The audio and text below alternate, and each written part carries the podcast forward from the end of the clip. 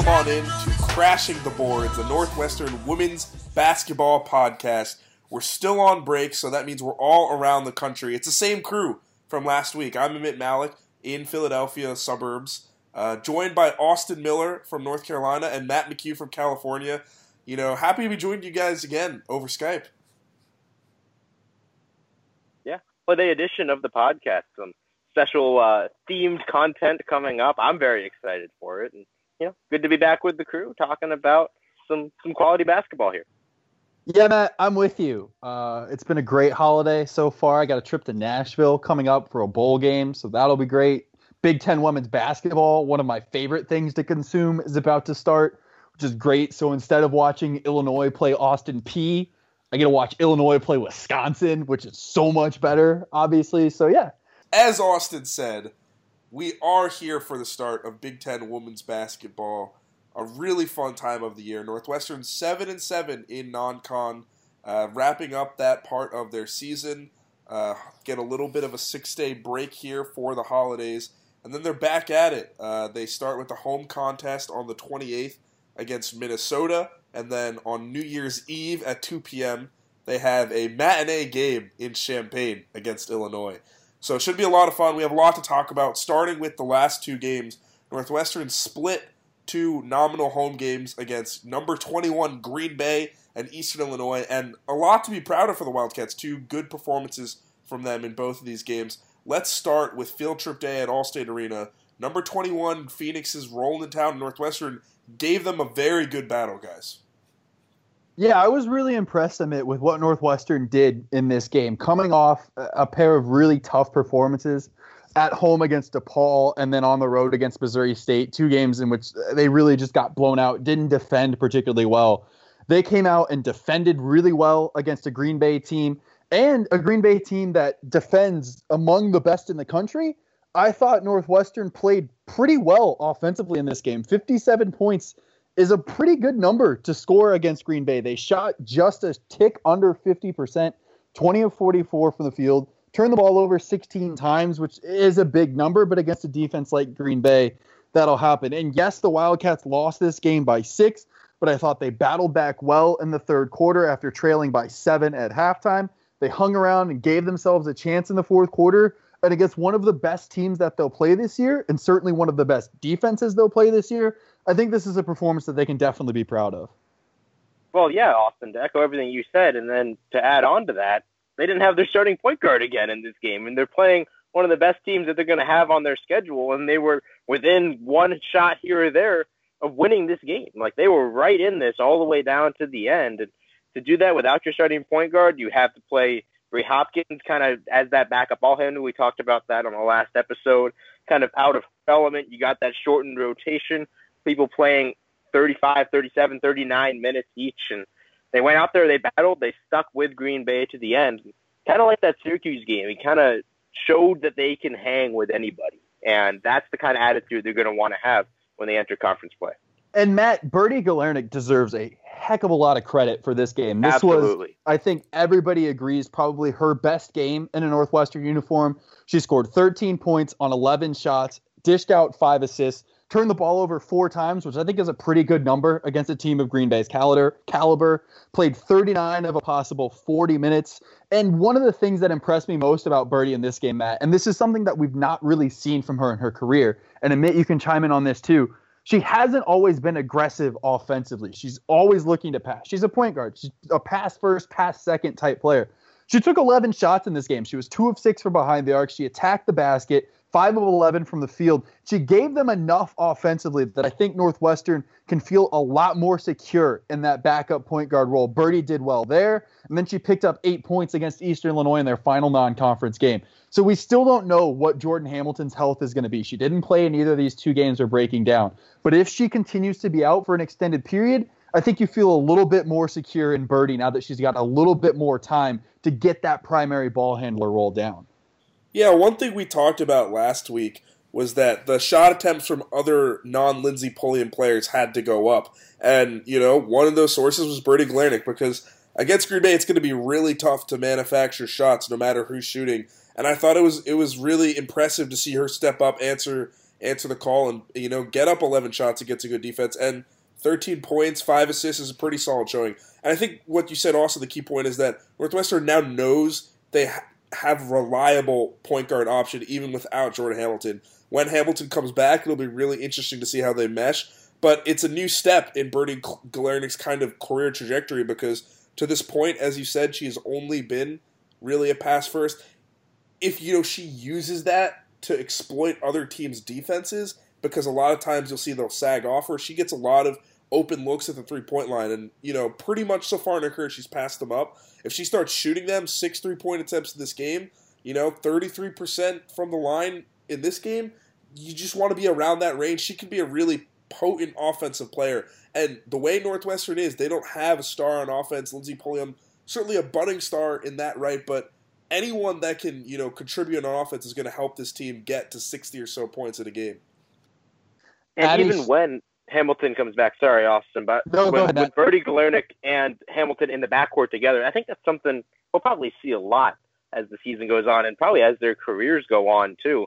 I think she's going to be good for 20 plus minutes night in, night out. She's got that intensity on defense. They really, they both do. That's something that Joe McKeown really likes, and that's been such a key for Northwestern this season is that that defense being locked down. That was working for them earlier this year. Getting back to that identity, I think they're both a big key for that. And then how they both play with each other in the backcourt is going to be really interesting to watch, especially with this kind of newly developed offensive game for Galernik. Hamilton herself said she likes to play off ball a little bit at times too that could take the pressure off of her if she doesn't have to be the primary ball handler for 35 minutes of the game. If she can do that for 25 minutes and then kind of get to play off ball a little bit too, use some of that energy on defense. I think there's so many ways that that backcourt could work out successfully for this Wildcat team. Abi Scheid in this game, I thought was probably Northwestern's best player offensively. She didn't just score 17 points; she did it incredibly efficiently. Only took her eight shots from the field. She hit a pair of three pointers, perfect five for five from the free throw line. That's the type of offensive game that Northwestern wants Abi Scheid to be able to have. Against a really good defensive team in Green Bay, that's a great sign. Lindsey Pulliam, she scored 15 points. It took her 17 shots to get there. But Matt, I think against a defense as good as Green Bay is, that's not that bad of a stat line for Pulliam. Six of 17 from the field, 15 points. Of course, you'd like to be a little bit more efficient shooting, but somebody has to shoot the ball for Northwestern. They only took 44 shots in this game. So if Pulliam shoots that numbers and hits that many, that's not a bad night for her and for Northwestern. The only thing I would like to add to that is it'd be great to see her try to get to the line a little bit more. I think that's the next step for her game. She loves attacking the basket, but many times she'll also settle for that mid-range jumper. And while that works sometimes, like in that Syracuse game, it really worked. Some nights she doesn't quite have it, and instead She's got to find a way to, to generate that contact inside, get herself to the free throw line because she's a very good foul shooter as well. So I think that's the next step in developing her offensive game. And man, if she could do that, she's already been so good for this team. It's scary to think about how much better she could be. I think we're all in agreement here, Amit, and, and I'll get your opinion on this as well. This is a good performance from Northwestern. And and we've said this time and time again it's not all about wins and losses this year for Northwestern. To hang with a team as good as Green Bay is, to stick around in this game for as long as they were, to play the type of basketball they did, to score the rate that they did, this is all a positive sign for Northwestern heading to Big Ten play. And this was the response you wanted to see out of them after those two disappointing non conference losses. Yeah, Austin. Last week, again, going back to that, we talked about what was the blueprint for Northwestern to get you know, a result out of this game or, you know, put in a good showing. And I think they played the way we wanted them, we hoped they would play because they, they slowed it down. They had good looks. They shot a very high percentage, and their defense was really good against a Green Bay team. And they just had to match Green Bay. They could never let the game get out of hand. And as you said, also down seven. You know, again, I think this is the exact line I might have said last week is when you're down seven against a team like Green Bay, it can feel like 14 or 15 give them a lot of credit for making this a one possession game at times during the fourth quarter. Northwestern really battled well, and I think, as you also alluded to, the key here is the performance was better than what they had played in those previous games, which were frankly, you know, disappointing for this team. And I think this is nothing to be ashamed of. This just shows, as you said, that Northwestern could go play anyone in the country and give them a fight. And it, it's promising, especially on top of all this, remembering they didn't have their starting point guard. For sure. And then I think to as we kind of shift into this second game we're going to break down, to take that performance again against Green Bay and then follow it up with exactly the performance you wanted to see against an Eastern Illinois team that, you know, again was really kind of out of their element against Northwestern. 74 to 40 win for the Wildcats. They outscored Eastern Illinois 24 to 5 in the first quarter. Matt Bollant's team good to see you shifted on to a different spot, Matt, but you failed to have success there as well. It's going to take some time. Uh, this was exactly what Northwestern wanted. Shot over 50% from the field. Pulliam played, scored 15 points. Scheid had 14. Double double for Pallas. 13 from Bree Hopkins. The minutes numbers got down heading into the break. This was what Northwestern wanted to be able to do. And Matt, this is what we expected them to do. And it was good for Northwestern to just get a game under their belt to close out the non conference, maybe get a little bit healthy and get some rhythm. Exactly, Austin. This is what we talked about in our brief preview of this game last week. That it was pretty simple. You want this game to be the kind of game where you go in, kind of go through the motions of the game, cruise to a victory, get all of your players some rest. And I think another big takeaway for me here is getting back to that defensive identity. Remember that 90 point ugly road game there just a couple weeks ago, and then they kind of wanted to watch that one, get back to how good that defense was earlier in their non conference slate, and 40 points for Eastern Illinois in this game. It reminded me of that Stony Brook game out at ETHS and the Northwestern defense just absolutely putting the clamps on an inferior offensive team. It's great to see. They shot 29.8% from the field, 21 turnovers in the game. I mean, Northwestern, again, even without Jordan Hamilton, the defense just awesome in this game. Yeah, as you guys are mentioning, it's a really good win for Northwestern, and they did what they had to do, and they did it without any hiccups, and that's pretty much what you want to see. Starting defense first, holding the Panthers to just 12 points in the first half, really impressive for them. And I think one thing we talked about last week as well that we wanted to see was get you know some rest for a lot of your players, just balance out the minutes a little bit more. We know this rotation is thin, so anytime you can do that is just going to be good for their you know their fitness. And Brooke Pykiel got to play 15 points, 15 minutes in this 15 game. points? That would have No, been no, no. something. She did post two assists. Um, good for her. Um, Abby Wolf getting some run as well as Bree Hopkins. Um, just really one good- thing, one thing quick, Amit, but- uh, sorry to cut you off, but one thing quick. I like how you mentioned the minutes, but one thing that I really like that Joe McKeown did in this game is he let Byrdie Galernik play 37 minutes. Did she need to play 37 minutes? No. This game was all out of hand. But if Jordan Hamilton continues to miss time, every single rep that she gets in a game situation, running point, being on the court, is a positive rep. So you had a little bit of a break after this game. So you know what? It's pretty good. I'm fine with Byrdie Galernik score playing 37 minutes in this game. She played well, dished out four assists, scored eight points. That's what you want to see. I like her getting a little bit more time as that primary ball handler, getting some reps at that. I think this was a good thing for McKeown to do. Yeah, I agree. Um, every rep is going to be important for her, especially when it comes to Big Ten play. Defenses are really going to dial it up. We know that some defenses in the Big Ten are going to employ really aggressive presses, some really aggressive traps, and oftentimes you need multiple ball handlers to beat those. And especially if Jordan Hamilton's out, Byrdie Galernik is going to have her hands full. So the more reps she can get, just handling the ball, leading the offense, setting it up, will be useful. I don't think there's anything else really to add about this game. Northwestern did what they had to do. Uh, it was a really clean performance, which is what you want to see. And, you know, one thing we also talked about was just ending non conference play on the right note. I think that was good for Northwestern. Get some momentum here into Big Ten play, which is really going to be a gauntlet for this team. Just a lot of good, tough teams they're going to play, and it's going to be pretty unforgiving. So it's good to end with the win. And they're 7 and 7, 500 heading into non con. So I'm pretty, pretty sure that's all you can ask for from that Eastern Illinois game. Minnesota time? Yeah, time to talk about Minnesota start of Big Ten play. So Minnesota is a very good team. They're coming to play. Oh, that's that's friendly. Okay, That's Dude, sorry, I are was about good. to They- say they've been- they're a good team. They're a very good offense. Yes, Minnesota is that a is accurate. very talented offensive team. We'll talk about a little what makes them go. They're 11 and 2 this season. They've beaten a slew of decent teams.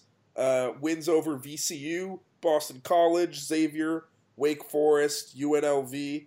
a Georgetown, Georgetown, team that which is Northwestern impressive. saw. and uh, their losses one to North Carolina, a very close game. They also lost to San Diego, which I believe is a solid team as well. Um, Eleven Yeah. and two, you know, they probably would have liked to have that San Diego game back. They didn't necessarily schedule anyone too tough in non-con outside of UNC, but this is an explosive offensive team, uh, and they have a lot of returning talents. This Northwestern's defense is going to have their hands full.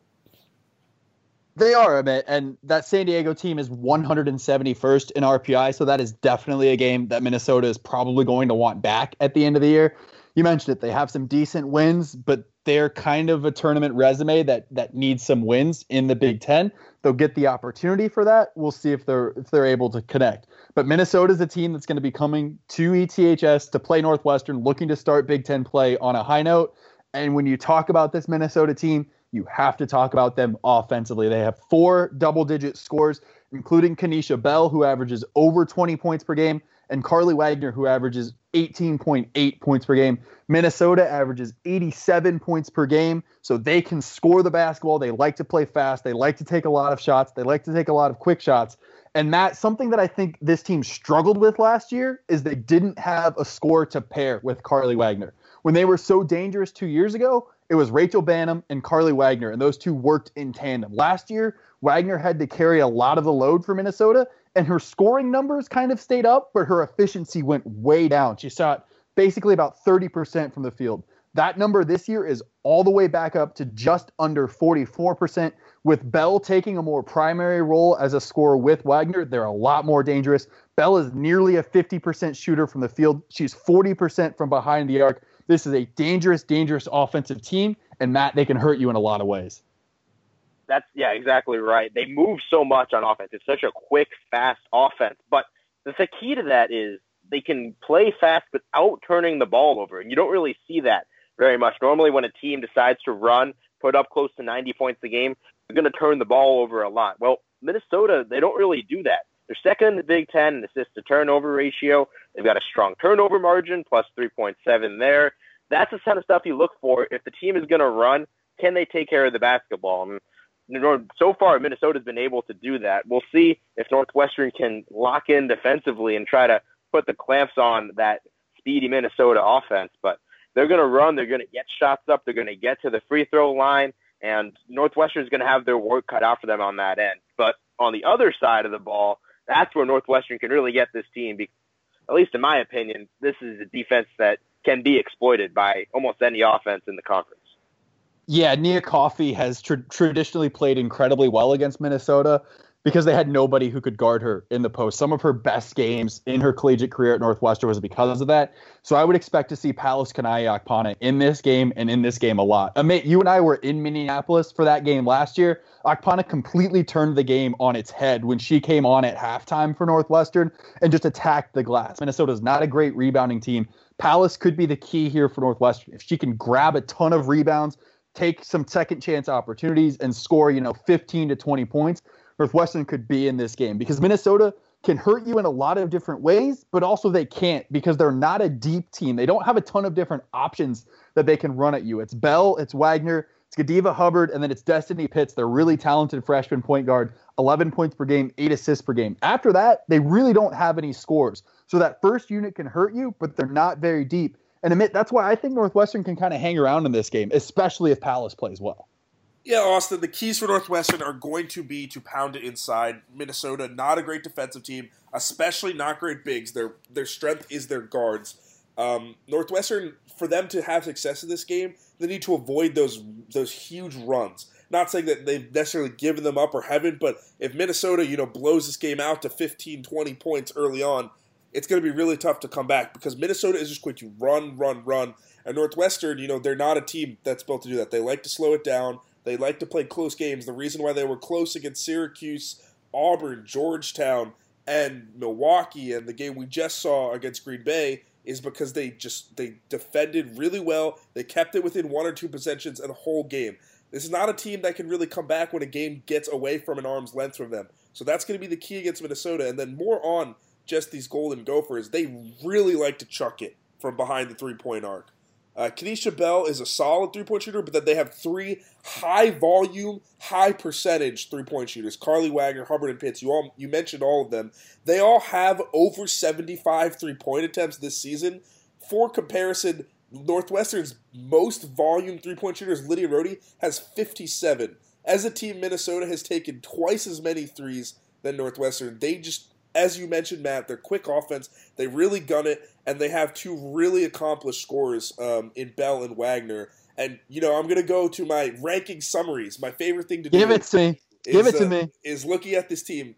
Minnesota is ninth in the country in scoring offense, 87.6 points a game. Their free throws made is sixth in the country, so they get to the line a lot. And their assist to turnover ratio is top 25. They're 11th in the country in three three point field goals made. Just as you guys are saying, a really explosive offense, really fast, really quick, jacking up a lot of threes. And then also, you know, individually, Carlie Wagner is 12th in the country in field goal attempts, and then Kenisha Bell is 5th in the country in free throw attempts and free throws made.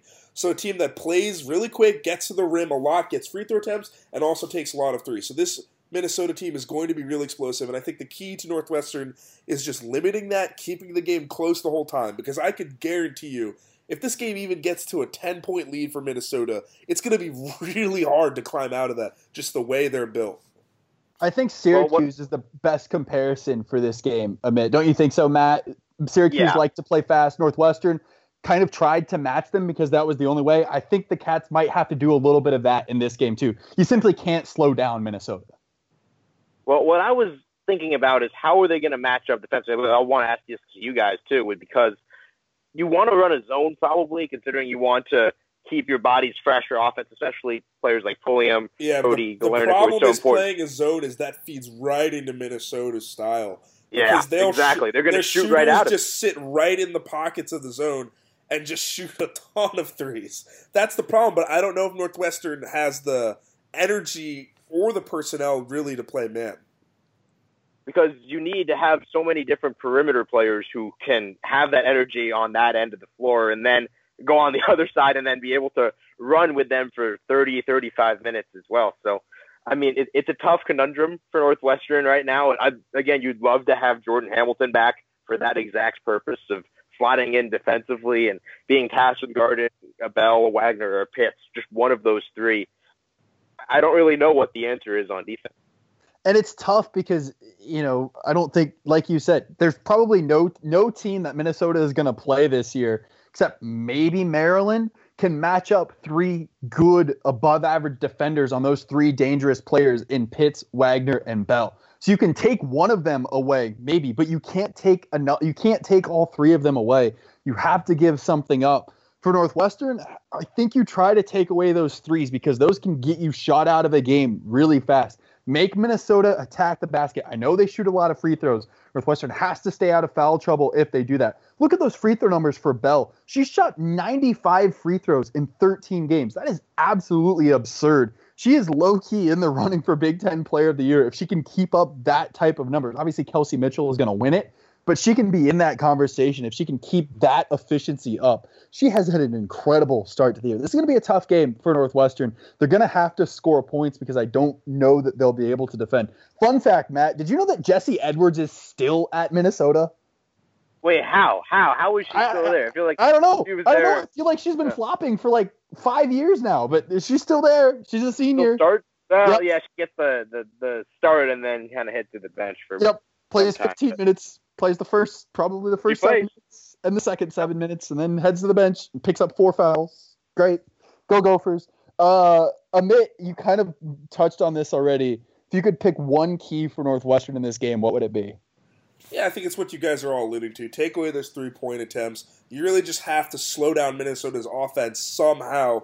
But even regardless of that, I, I know I kind of jumped around a little bit. The key for Northwestern is they have to score. They have to get in the 70s. How can you find a way to get to 70 points? Because I could guarantee you, Minnesota, you're not going to stop them from getting 70 points. So how do you get in that range? You've got to have some explosive scoring from Abi Scheid and Pallas. I think the two bigs can have a really good game for Northwestern. And then obviously Lindsey Pulliam has to have a Syracuse esque performance, I think, for Northwestern to be in this one. I don't think this will be as hard of a challenge as Syracuse, just because Minnesota is not a great defensive team. But for Northwestern, their strength isn't their scoring, so they're certainly going to be out of their comfort zone in this one. Scheid is, I think, the key here for Northwestern. I don't think Minnesota has a player that can guard her man to man. I don't think Minnesota has a player that can guard anybody, to Yeah, be well, honest with one you. thing we They saw- don't play defense like Syracuse does. Yeah, exactly. And Nia Coffey, you know, when she's going, she's a very talented offensive player. But last year, she had a one move. She caught the ball on the left baseline and just drove down the baseline and scored every single time. Did yeah. Minnesota stop it? Did Minnesota no. adjust? Did they no. do anything different? No. no. It was embarrassing for Minnesota defensively. They still won the game, which is fine because they outshot Northwestern. So I think Scheid can have a real good performance, and uh, Pallas Kunaiyi-Akpanah as well, if she gets inside a bit, can really cause him havoc. She needs to stay out of foul trouble. I think and, that's. Or go ahead. And Matt, when we look back to that Syracuse game, I think that was the difference for Northwestern. You got a great game from Pulliam. She had 29 points on 20 shots. You got a good game from Pallas, 12 points, 14 rebounds. Lydia Rohde gave you something. Abi Scheid just didn't shoot the ball very well. She was 5 of 18 from the field. You give her a couple more buckets on shots that she probably could have hit, Northwestern maybe wins that game. Against Minnesota, I think you probably need a repeat of that Syracuse performance, but Scheid needs to shoot better from the field, something she's certainly capable of doing. Well, yeah, she's absolutely capable of doing it, and I think the big key there is just take it to the rack, and she can do that. She's shown that she can do that. Minnesota doesn't have the bodies to stop her or really anybody in the paint, like you guys were talking about. Just get to the rack, maybe get fouled, just try to score in the paint as much as possible. Don't settle for the jump shots. Don't try to shoot your way uh, even with Minnesota because you're probably not going to do that. You probably have a better chance of just trying to pound them inside, attack the paint, feed your big bodies, use your scoring options and try and Pulliam and try to grind out a victory that way. Yeah, I think Northwestern, the way they played their last two games, they'll show up for this one at home. I think they've had some time to to break as well. I think they'll come out in this game and they'll give Minnesota a run. I don't know if they could win this game just because Minnesota's offense is very, very good, but I fully expect Northwestern to be in this one, hopefully in the fourth quarter, because you know I like the way they played the last two games. I like the way their defense has looked. Uh, that's going to be key for them, and I, I, I know they want to start Big Ten uh, on the right foot. So I, I'm expecting a good performance from the Wildcats. And that's the thing, Amit, is the Big Ten, we know it's a down conference this year. Northwestern really got a break in how this schedule opens. Minnesota is going to pose a challenge to them. But then you look at the games. Until Maryland comes to ETHS at the end of January, I don't think there's a game that you don't feel like Northwestern can really do well in. Yeah, Minnesota is probably the, the, toughest game. the conference is that but Northwestern the four can road get a win anytime. Yeah, the four road games: Illinois, Michigan State, Purdue, Wisconsin. Northwestern has a puncher's chance in all of those. You look at the home games, Nebraska and Wisconsin in there. It's not out of the realm of possibility for when Maryland comes to ETHS that this Northwestern team is six and one or five and two in the conference because of how generous the start is. There's some stretches that you know get more difficult as the year goes on. Obviously, I'm looking at the start of yeah, February right in particular. it's Maryland, Michigan, Indiana, sure. Michigan, yeah, and, and, and, then Iowa. You know that's yeah, that's a pretty tough slate right there. Great. But January for Northwestern could be a good month for sure. this team. Um, hopefully, they'll have Jordan Hamilton back. She's been day to day here for maybe two weeks now. But you, I, I think she'll play. I don't know. I don't know. I honestly don't know. But it, I well, think, that is what that is, that is what day to day means. You don't right. know. But it's just it's been a while, and I don't think the injury when going back to it was too severe. Again, like we said, we'll see what happens on Thursday. But if she can play, I'd feel pretty good about Northwestern's chances in this one. Yeah, they're never going to be the favored team in this matchup, but they can hang with Minnesota, and they can they can absolutely get this game. They can get a game against anybody in the Big Ten, with the exception of probably Maryland and Ohio State. You can say that about a lot of Big Ten teams, but there's no reason why they can't beat this Minnesota team. Yeah, we'll see how that goes Thursday, 7 p.m. on WNUR Sports. So make sure you tune in. Ryan Wangman will be on the call with a to be announced broadcast partner. We'll see who joins him on Thursday. Maybe it'll be doing him by himself. Moving on to Illinois on the 31st, New Year's Eve, 2 p.m. on the road in Champaign. Illinois is a, not a great basketball team. They're ahead of Northwestern in the standings and at okay, least in non-conference right. schedule. Yeah, but this is a game that, that this this is a game that Northwestern should expect to win. I think. Yeah, if Northwestern played Illinois' schedule, they'd be ahead of Illinois in the Big Ten standings. I can guarantee you that. And here's uh, you know here's one thing that'll tell you a lot about what Illinois is about. They beat Chicago State by ten points. Um, I think that's the most relevant result on this schedule. They yep. have uh, you know the good teams they played. They played Missouri and lost uh, almost by twenty points. They played Virginia Tech and lost by forty or so. Uh, uh, that's closer to 50. 47. Closer to, closer to 50. Uh, they great. lost to Florida Gulf Coast and Western Illinois, two teams I'm not going to pretend I know about. I'll assume they're okay teams. Um, but yeah, don't, they don't have any good wins. I, I can tell you that. Yeah, they don't have any bad losses. But Matt, I think the thing that is kind of telling here is they don't have any close losses really to good teams. Western Illinois is like a fine team, I guess. They lost that game by 10. Florida Gulf Coast, they got blown out. They got hammered by New Mexico and Virginia Tech. And then Missouri beat them pretty handily. Uh, this is a program that has been rebuilding that for a while, and they're still rebuilding. Yeah, I mean, the, you can look at the schedule all you want. I mean, I guess it's still, I would say it's an improvement based on where they were last year because last year they wouldn't have won nine games in the nine conference slate. Uh, they won nine games overall in all of last season. Um, so already that you feel like that's a step in the right direction. So good for them. They played a little bit of a lighter schedule. Um, and then the good teams that they did play mixed in there, they got the results they expected, but you still, they still have a lot, lot of work to do as a team. And even though it's a road game for Northwestern, we know that's been an issue for, for them this year and really for any team. Just going on the road is tough, but I still feel like this is one Northwestern should pick up at the State Farm Center. Yeah, yeah Alex. Sorry, go ahead a bit. Northwestern on the road has in Big Ten play is always a tough conundrum. There are no easy Big Ten road trips, and especially I think for Northwestern in recent years, it's always been tough for them. This will be a really good early test for them against a team I think they can beat and should beat. Can they, you know, get a good road win? I, I think that'll be a good test for them. And I know you're about to go into the players a little bit. Also, just want to mention Illinois is, you know, towards the bottom of the conference in defense. They allow about 67 points per game. Northwestern uh, towards the top of the conference, and then both teams are towards the bottom in scoring offense. But I think that you know favors Northwestern. Illinois only scores about 65 points per game, and they're a team that does not take care of the basketball. No, and and a lot of the faces are a lot of the same faces from the team that won nine games last year. Alex Wittinger is still their best player. She's a threat in the post. She's a very solid Big Ten women's basketball player. 13 points, 8.9 rebounds. She's going to be the player that Northwestern has to key in on. Pallas has to defend her and defend her without fouling. You can't have Northwestern's best low post player in early foul trouble, or Illinois could give them problems. Brandi Beasley, a decent ball handler, 12 points per game, uh, three and a half assists per game. She's fine. Petra Holesinska is a shooter by trade, only shooting 27.5% from behind the arc so far this year. Illinois has actually really struggled from behind the arc. They're only shooting 30% from three, so they are the exact opposite of Minnesota. Allie Andrews, the only person knocking them down with any sort of regularity. 40% from behind the arc for her. Everybody else, pretty much for Illinois, has really struggled to shoot that shot. So for Northwestern, you know, you kind of run the same game plan that you ran last year. Make Illinois beat you offensively. Don't turn the ball over and give them transition looks.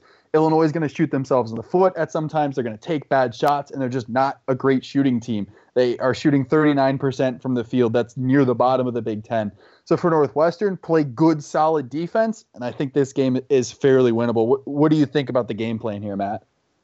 Well, I to echo what you said, I just don't think that it's it's a very difficult game plan for Northwestern here. Just kind of let Illinois make their mistakes because, well, that's something that they do a lot. We saw that last year they couldn't take care of the basketball. They haven't really gotten much better in that area this season. And kind of the opposite, uh, complete opposite of Minnesota. They're not going to run. They're going to play a much slower game, which is to Northwestern's benefit. And they're also not going to take care of the basketball. So those two things that Minnesota did well, Illinois is essentially the opposite is that they're going to play a slow game. Northwestern can just try to play enough defense to let Illinois make some mistakes, and then they're going to just give you the ball a lot, and they're not going to make their open shots. This is kind of the dream matchup for Northwestern. Again, you, you don't want to say any game is a gimme on the road in the Big Ten, but I feel like Illinois might be one of the closer things you can get to that.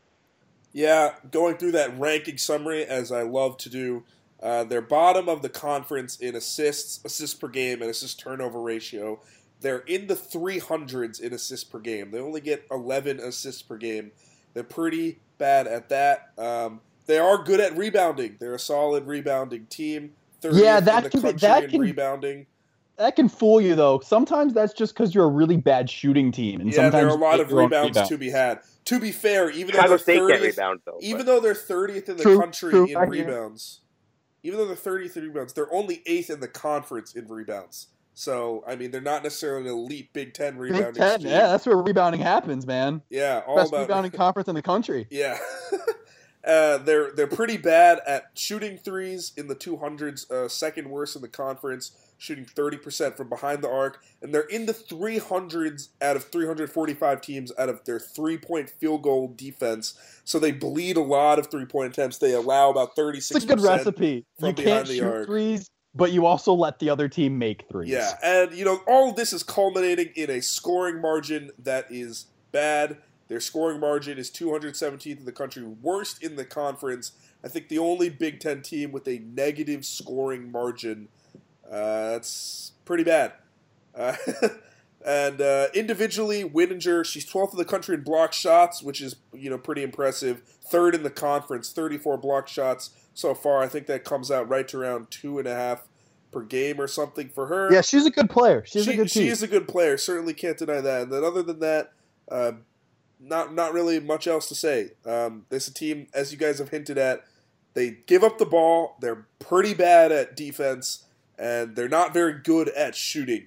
Uh, the key is going to be stopping Wittinger inside, and if Northwestern does, does that, they can turn this Illinois team into a bad one-dimensional team.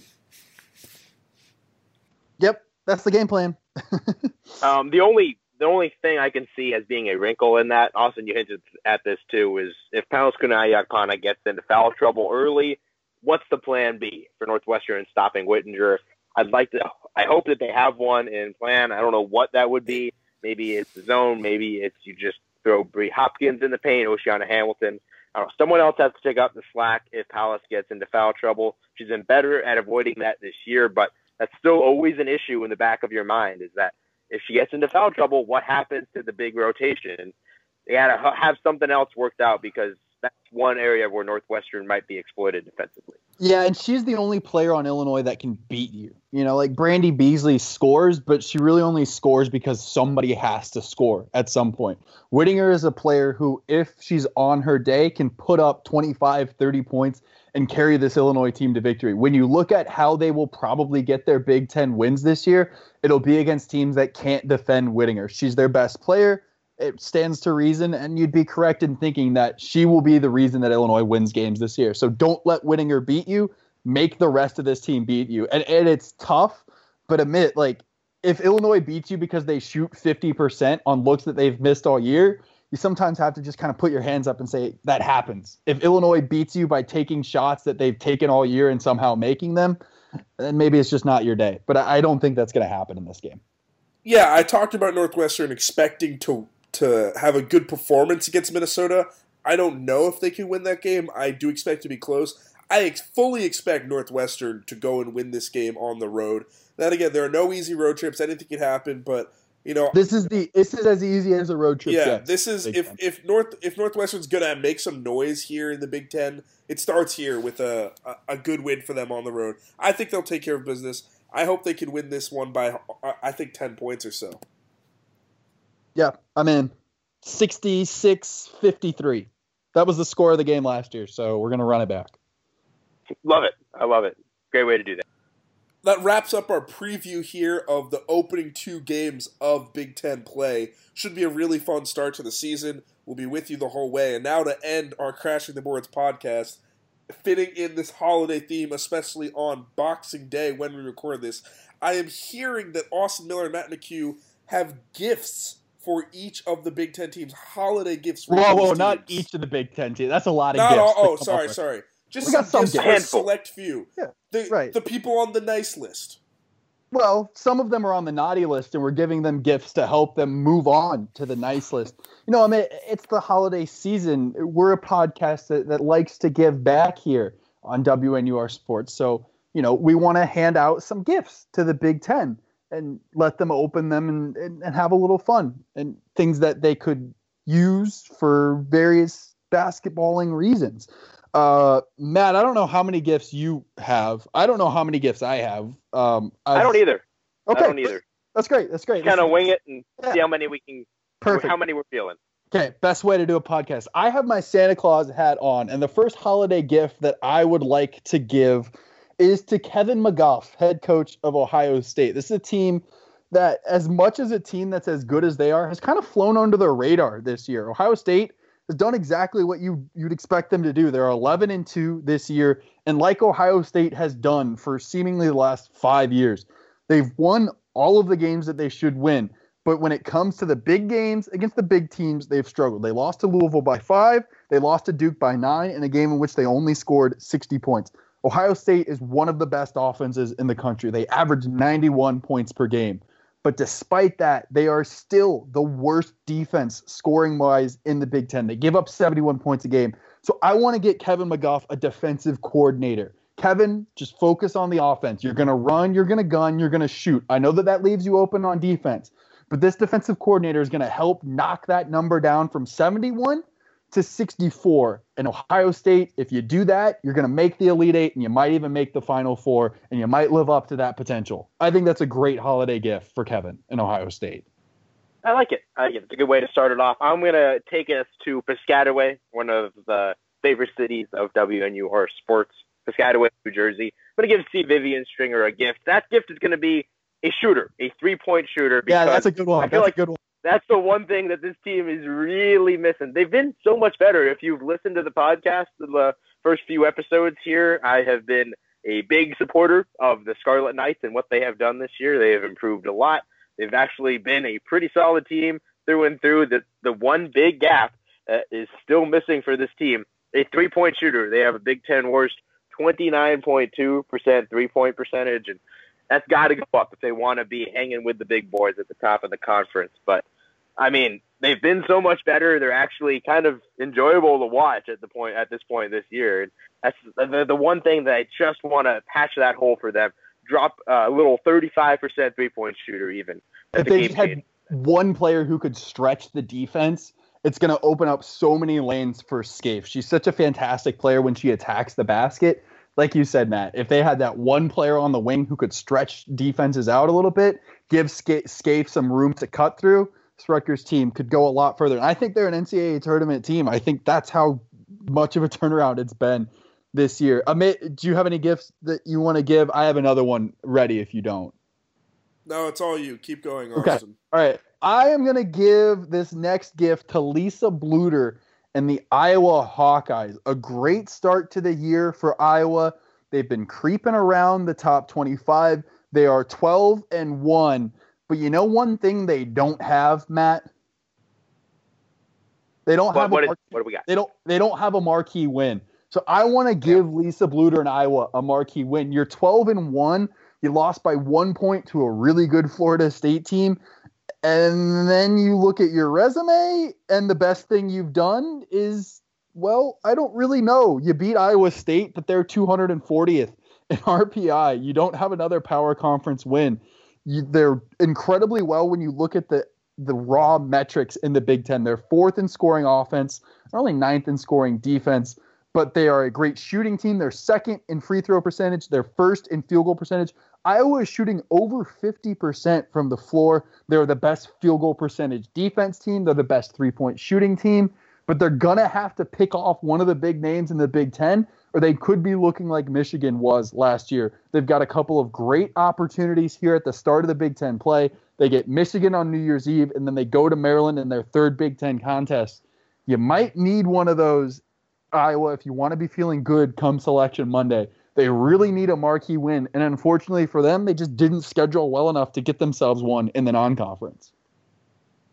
I like it. I like it. That's a good gift for Iowa. And I mean, I, again, you could just go back to that one game, just a basket here or there down the stretch, and then their their resume looks so different. But And they're still undefeated if they beat Florida State, which would be pretty impressive. it's what it is right now. So they still have a lot of work to be done. I got one more gift to give. This one is for an individual. I'm looking at you, Teniya Page, for this gift. I'm giving you a friend on Penn State. You don't have a complimentary scorer on that team.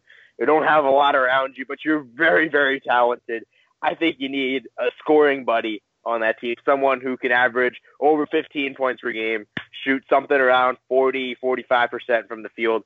Another star to go with you uh, because she's one of the better players in the conference, and I feel kind of bad for her that she's been stuck on that team with doesn't seem like it's going anywhere. They've lost a couple games in their non-con slate that essentially, at least to me, show that they're not going to be a serious contender this year. And again, it just seems like another lost season for one of the more talented players in the conference in Teniya Page. So Teniya Page, going to give you a, a gift of a friend and that's the and that's the thing, Matt. The last podcast we did in talking about Penn State, it was ah, they're kind of around there, you know, closed non-conference. Well, they give themselves a chance, and they did the exact opposite of that. They went to St. Bonaventure, a team that's RPI is in the two hundreds, and they lost by three. And then they went to American. I mean, like, I guess credit Coquese Washington for scheduling road games against St. Bonaventure and American but they were probably a mistake because they held two L's nope. in those games, and they've made and they it only beat Pittsburgh. Harder. They only beat Pittsburgh by eleven, and Pittsburgh is very bad.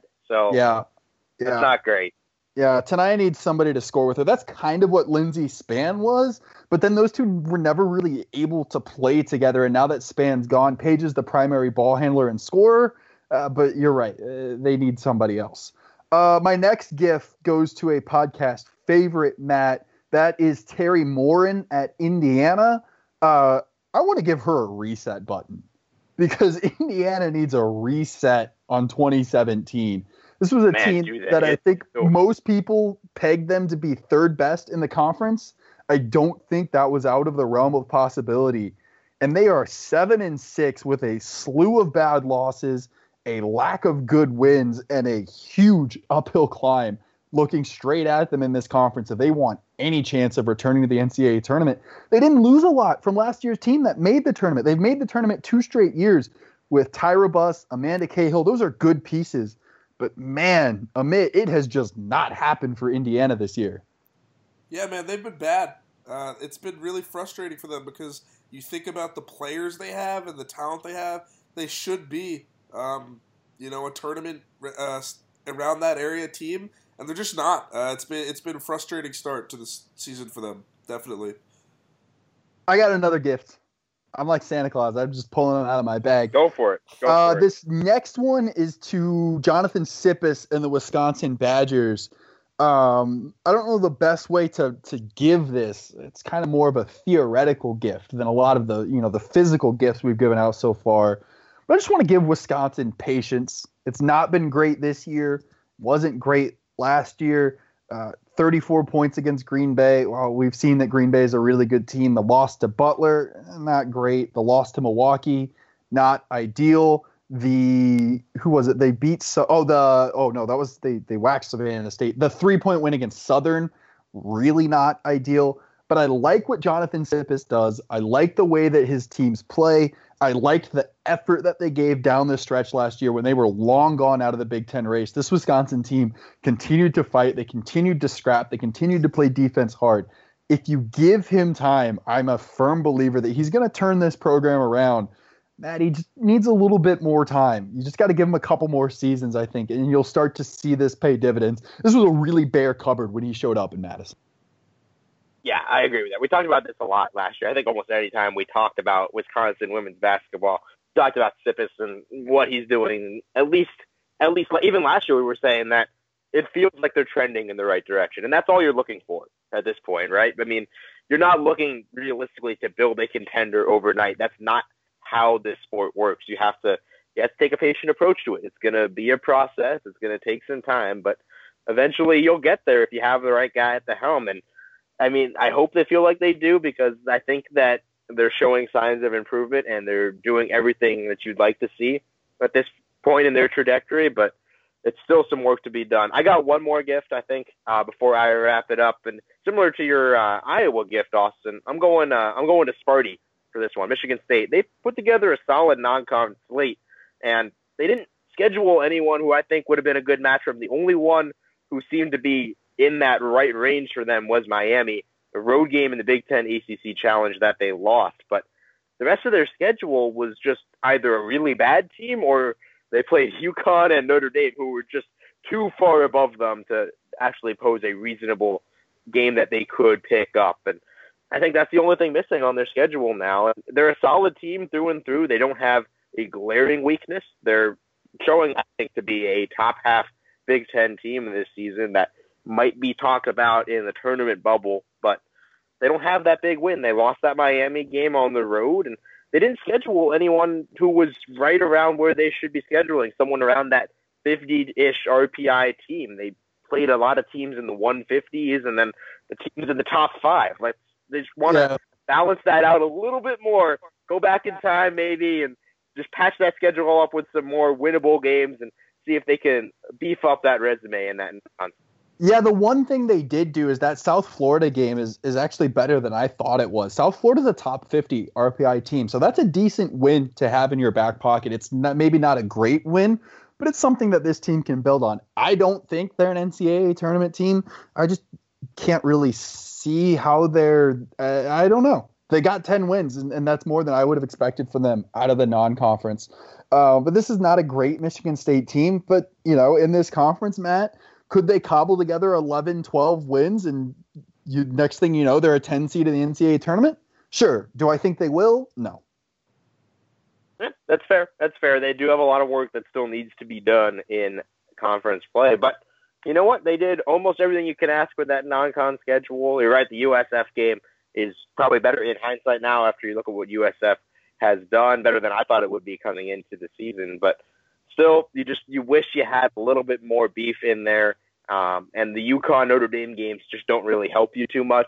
They help the computer numbers. Yeah, so that's the thing. That's cool. Like those games help your RPI. You know, you'd rather lose to Connecticut and uh, Notre Dame, but you know, then you look at the actual margin of victory, and they were not anywhere close to those teams' no, level. No, no, no. Um, but you know, that'll help the computer number. Uh, Amit, I got one more. Can I give out one more? I'm giving. We might have lost a bit. Just do yeah. it. Just do it. All right. All right. I'm giving out one more. Uh, I'm opening Santa's big bag of holiday gifts here. Oh, this one is for Brenda Frese in Maryland. Oh, wait, it's Eleanna Christinaki. They already got it and they've opened it. And it is everything that they hoped that she would be. Career high 32 points in her Maryland debut. They absolutely hammered Coppin State like we knew they would. They've scored over 112 points in consecutive games now. Uh, hey, Matt, you want to uh, pick out the Big Ten team that you don't want to be this week? Oh no, who who do they have? Do they have a not? Oh, who do they get? They get uh they get Wisconsin. No, it's worse. Ooh, worse Nebraska. Nope. Ooh. It's Illinois going to College oh. Park to open the Big Ten season. oh no. Ooh, it's gonna be ugly. Oh no. Uh, Eleanna Christinaki, like, we saw her when she was at Florida last year before whatever happened to happen there, and she left that program. She came to Evanston Northwestern, won that game, but Kristanaki really impressed. She's exactly the player that Maryland needed this year. They have good complementary pieces, Matt, but she is the type of scoring player that can carry this Maryland team, and she is going to be something in this conference. She's a ridiculously good scorer. But, oh, 0 and 1 against Northwestern. That's sure. true. So, you know what? That's Just true. keep Don't that see. in mind when, when that game happens, when she comes to ETHS, that she has never won against the Wildcats. Counterpoint though, Matt. Counterpoint, and I may checkmate you on this one. She's due. Okay. Oh, yeah. Okay. She does win more games than she loses, so you do have me beat there. No. I admit my bag's empty. I gave out all my gifts. Well, thank you, Austin. I think, we got it. I think that was a very informative segment about the whole Big Ten, and also a little fun holiday theme and some gifts, things we would love to see for these Big Ten teams. But unfortunately, most of them won't happen, except for Maryland, because Wow. Maryland gets everything they want. Yeah, not fair. Anyways, thanks a lot, guys, for joining me on this Boxing Day evening. It's been a lot of fun. It's been another great episode of Crashing the Boards. We'll end by reminding you that Northwestern has two games coming up on Thursday and Sunday um, against Minnesota on Thursday, Illinois on Sunday. Both of those games will be broadcast from WNUR Sports, so make sure you tune into both of them and on top of that, make sure you join us next week for another great episode of Crashing the Boards. Thanks a lot to Austin Miller in North Carolina, Matt McHugh in California. I'm signing off as Mick Mallik here in the suburbs of Philadelphia. Thanks for listening.